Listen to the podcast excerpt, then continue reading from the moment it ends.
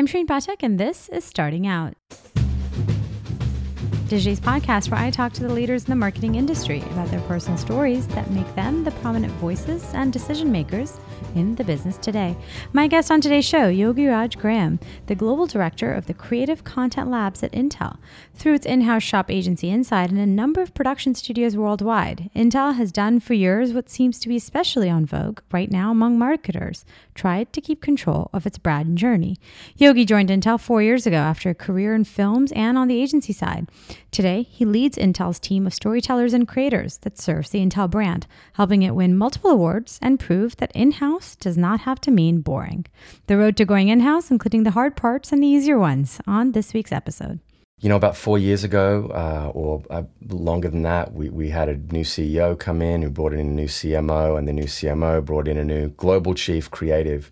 And that was at a, I think, a really pivotal time for Intel because uh, we were making the shift to becoming an experience brand. And so we, basically what that meant is that we were stop, we, we, we stopped pointing at the technology and saying, look at that. And we started saying, look at all of the amazing things that our technology powers, that our technology makes possible.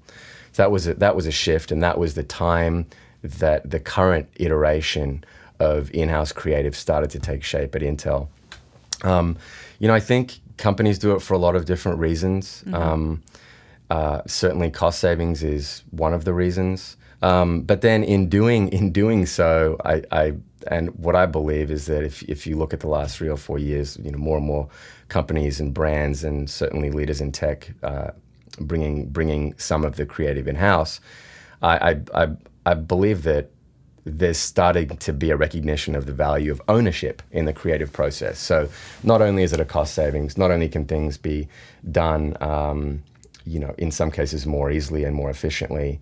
But the benefit of being inside and the benefit of, of being a true owner of the brand translates to a different approach to um, mm-hmm. crafting a creative body of work. And I think that there's also a great advantage there. So it, it's not something that, that, that is always done smoothly or that is always done well or, or right or comfortably within a company or a brand. Um, but I think more and more companies are starting to get it right. And as they do, it'll prove out more and more value. I think it's right for Intel. I think we've been able to do really incredible and effective things for Intel and the and the business units. Mm-hmm. Um, but I think it takes a different shape depending on you know what brand a creative group is inside of right. and where they are.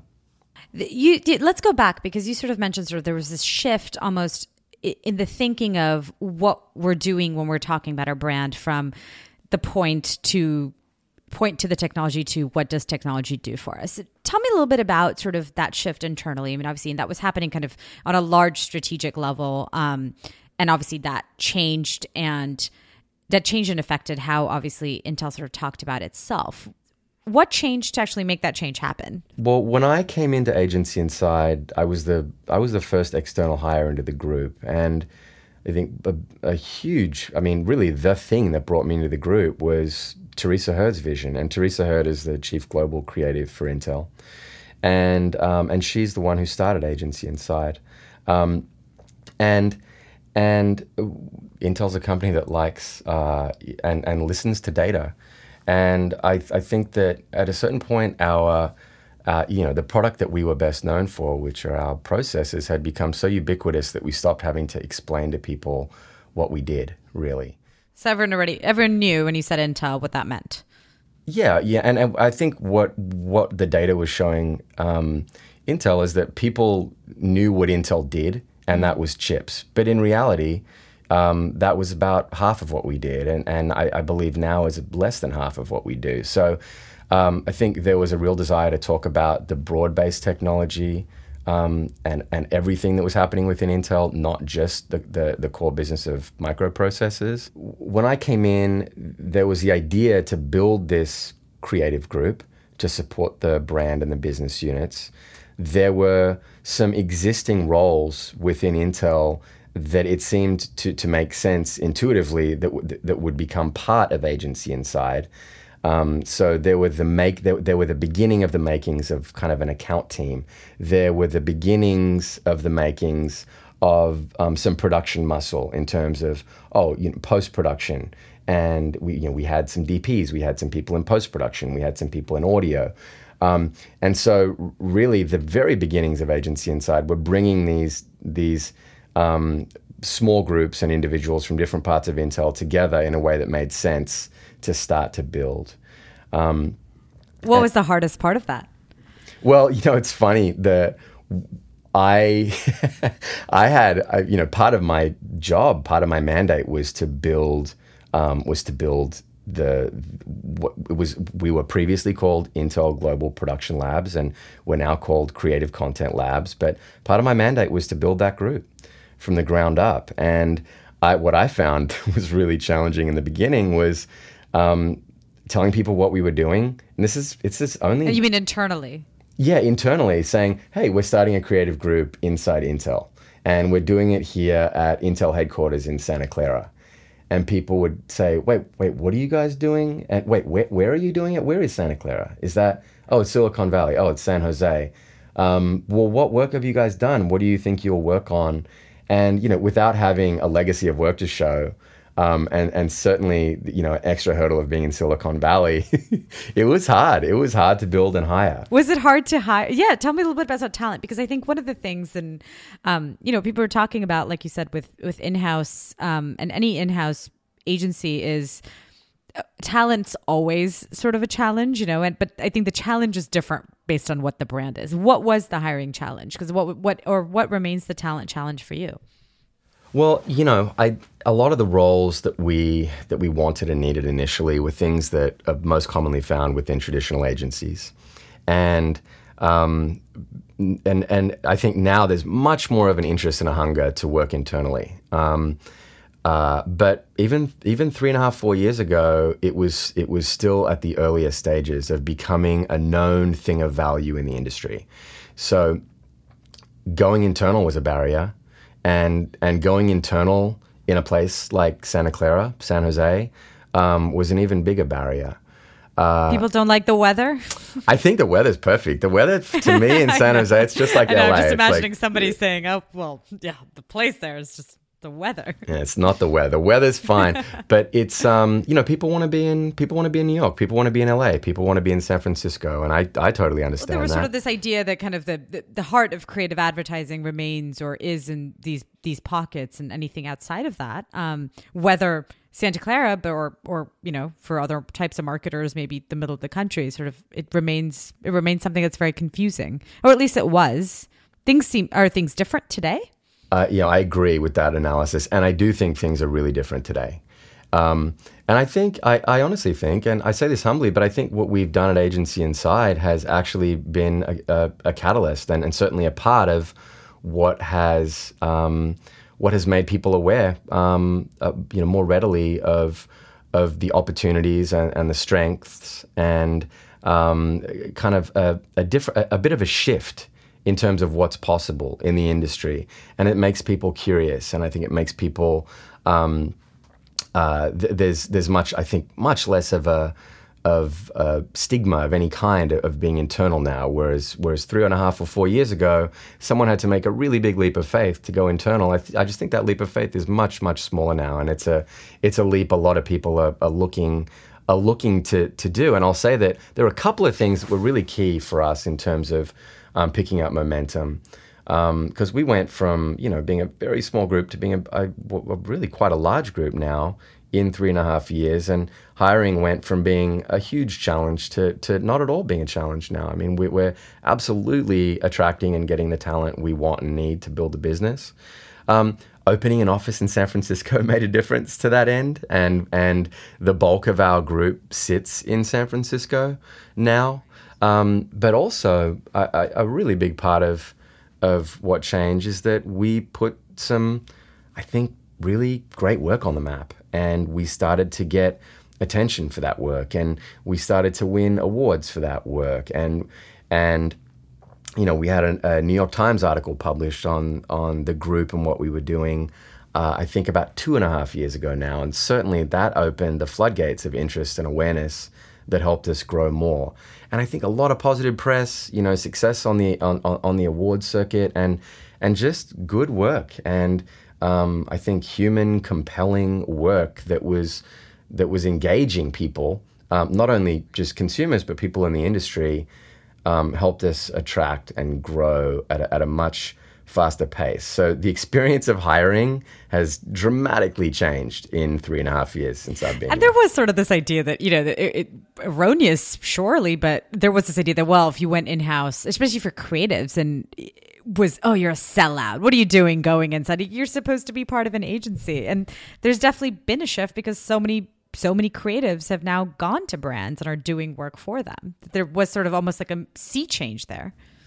Yeah, there was, and and I, the you know the what attracted me to go in house is that I always just really most enjoyed my job on the agency side, and I spent years and years in traditional agencies. I yeah, you were at seventy two and Sunny. You you I mean you'd spend time at sort of all of these big, um, important and famous places too. So yeah, you know what it was like on that side. Sure, absolutely. And I, I just I'd always most enjoyed my work when I got to work on one brand for a long time. And I asked myself. See, that's interesting because I always hear that, well, that's not what the agency people want. The reason they want to stay in agencies is they get to work on, I don't know, 17 different brands at any given time. They enjoy the the sort of wide variety of things, but then you're sort of saying actually when you liked it was when you really got to focus.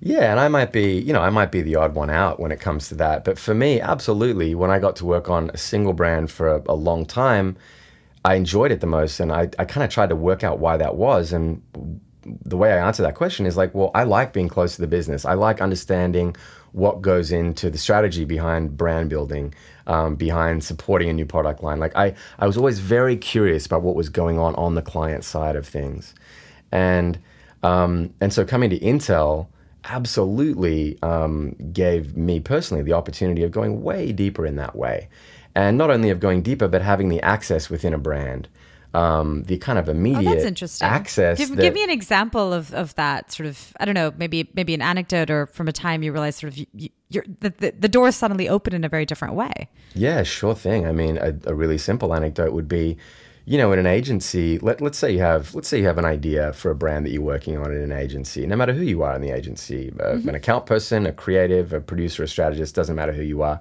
You have an idea, and um, you think, oh, it'd be nice to consider this as part of a campaign.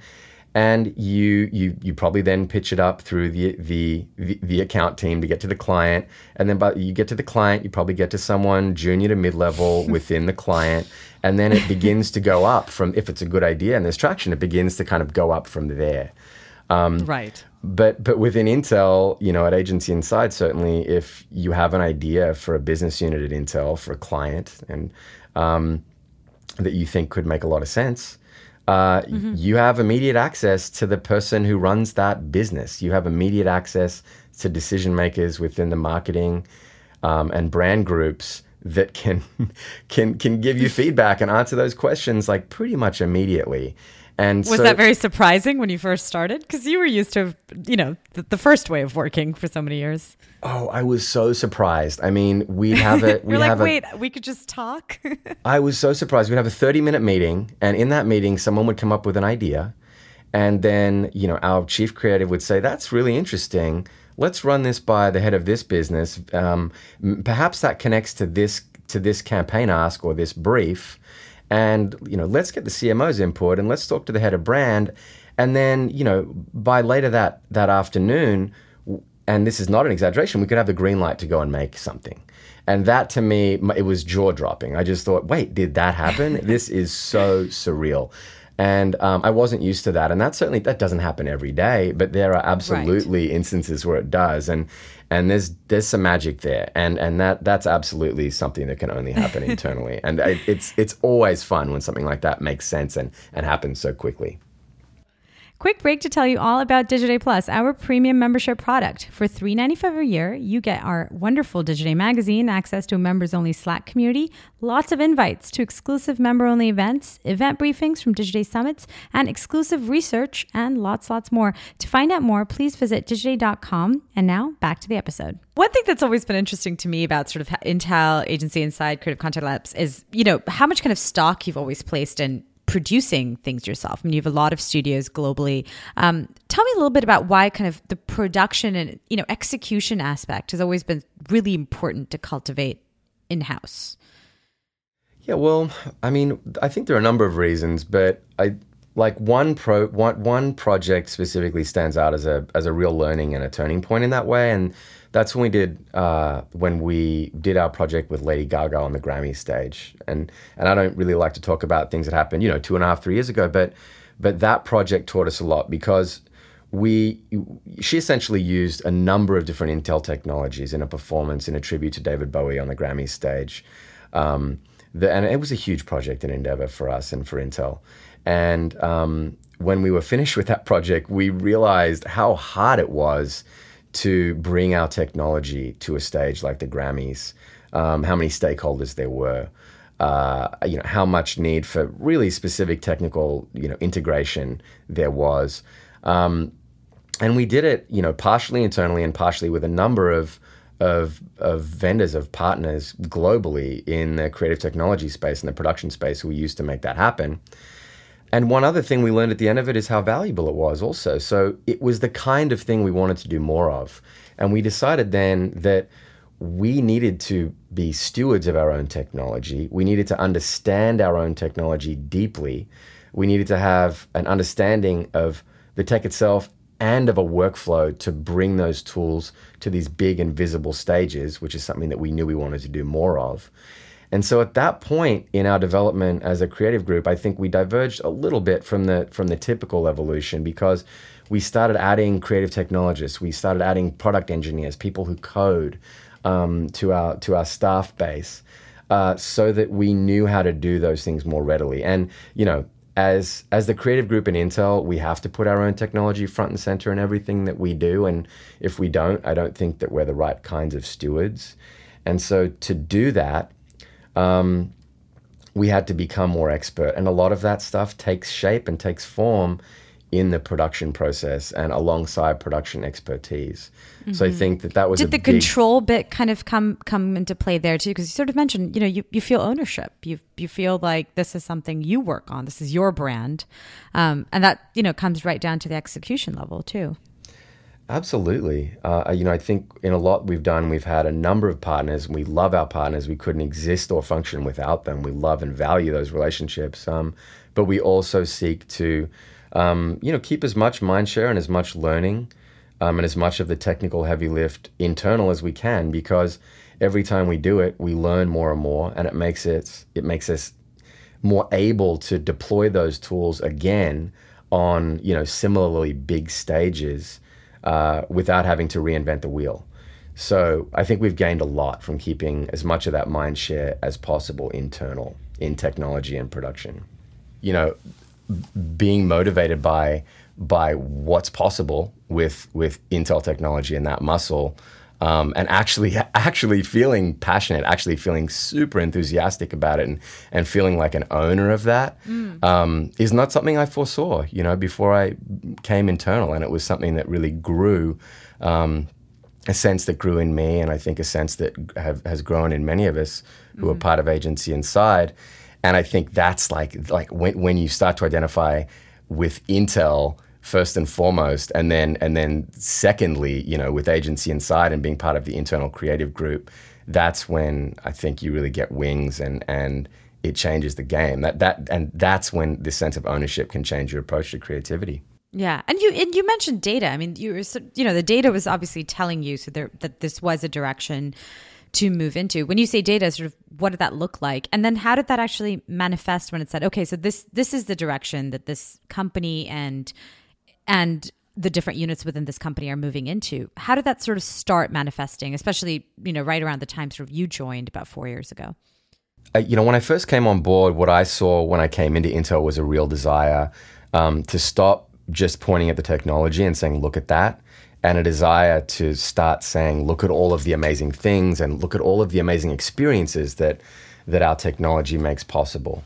Um, and we, we wanted to speak more directly to consumer um, at that point, and we wanted to essentially take credit for a lot of the amazing and and you know world-changing innovation that Intel had been a, a an integral or a central part of. Um, uh, you know, for, for the decades um, leading up to that point in time. And, and so, you know, taking credit for things and saying, hey, you know, look, look at look at what we've been part of, look at what our technology has made possible. That that hasn't always been something that Intel has done. We are it wasn't really like in the DNA. Not really. I mean, and I've noticed, you know, we're we're a modest company. We don't like to chest beat, um, and there's kind of a quiet confidence to Intel. But from a brand building perspective, um, it's really important to take credit for the things you've been part of and, and have powered. And and so really, we just started to pull the curtain back on on um, on some of the things that we had been part of making happen and making possible um, throughout the decades preceding that brand shift for us and and more of the things that were happening now at Intel. is know? it so hard pointing- to tell sort of the brand story for a company like Intel that is very complicated, firstly, and does a lot of things, and then secondly is also has this almost this or had at that point this sort of DNA of you know being relatively quiet, not really talking about those things, not really that just wasn't something that they were doing. Was that difficult? Uh, you know, I think it's always difficult whether you know whether you're a huge global tech giant as a brand or or just a, just a small shop of of any kind. I think it's difficult to find um, what's most authentic at your core as a brand, and then speak from that place, and then brand a, a craft narrative that matters to people. I think that's the central challenge of marketing. And if it were easy, um, then there wouldn't be so many experts, you know, uh, clamoring to make it happen.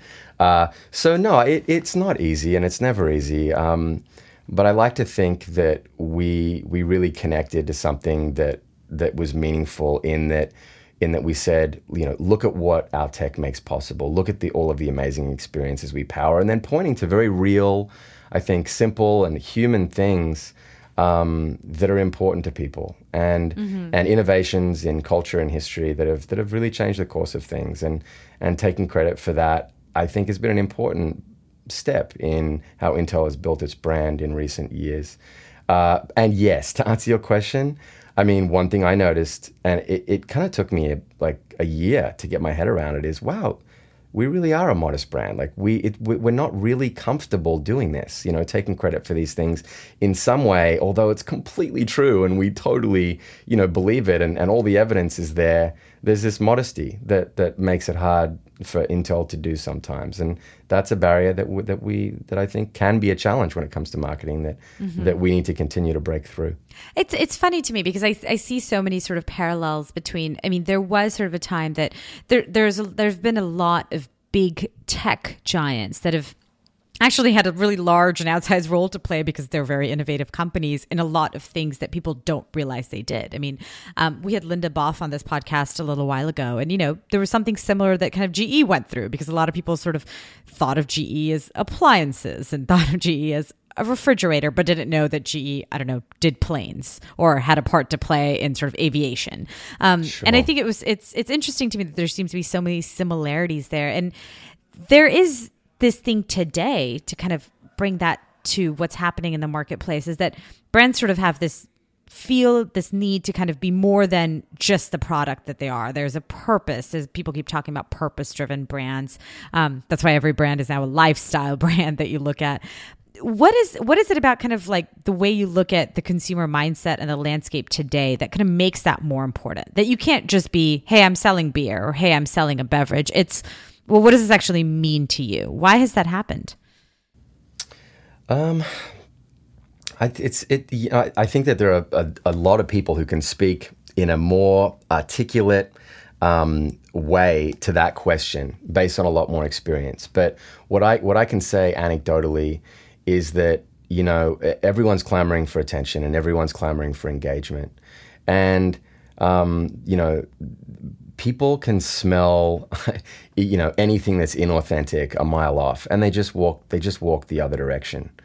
Um, and I do that as a consumer. I, I, think most people I know do that. You know, no one wants to be advertised to. No one wants to be um, told what to think and what to do, and and certainly no one wants to uh, no one wants to engage with with a voice that doesn't seem authentic.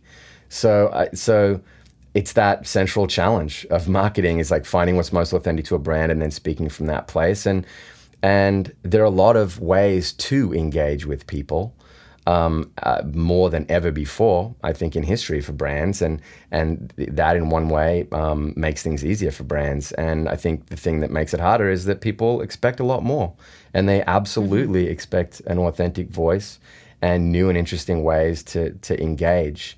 And if they don't get that, they stop they stop paying attention and stop listening. So it's like so many platforms, so many opportunities for engagement, and yet mm-hmm. such a high expectation that you know I I don't think marketers can sit still, and and and that's why there's this kind of constant evolution, and and I think that, uh, and I'm not speaking necessarily f- just you know about Intel now at all, but. Mm-hmm. When when brands take chances and step outside their comfort zone or break norms, I think is when they take they, they, they make strides and you have to kind of get comfortable with with with that being a resting place. Absolutely.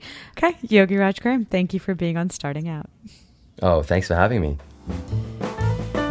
That's Yogiraj Graham, and that's it for this episode. Our producer is Aditi Sangal. If you liked our show, please subscribe and leave us a review in iTunes, Stitcher, Google Play, or Anchor.fm. I'm Shareen Pathak. We'll see you next week.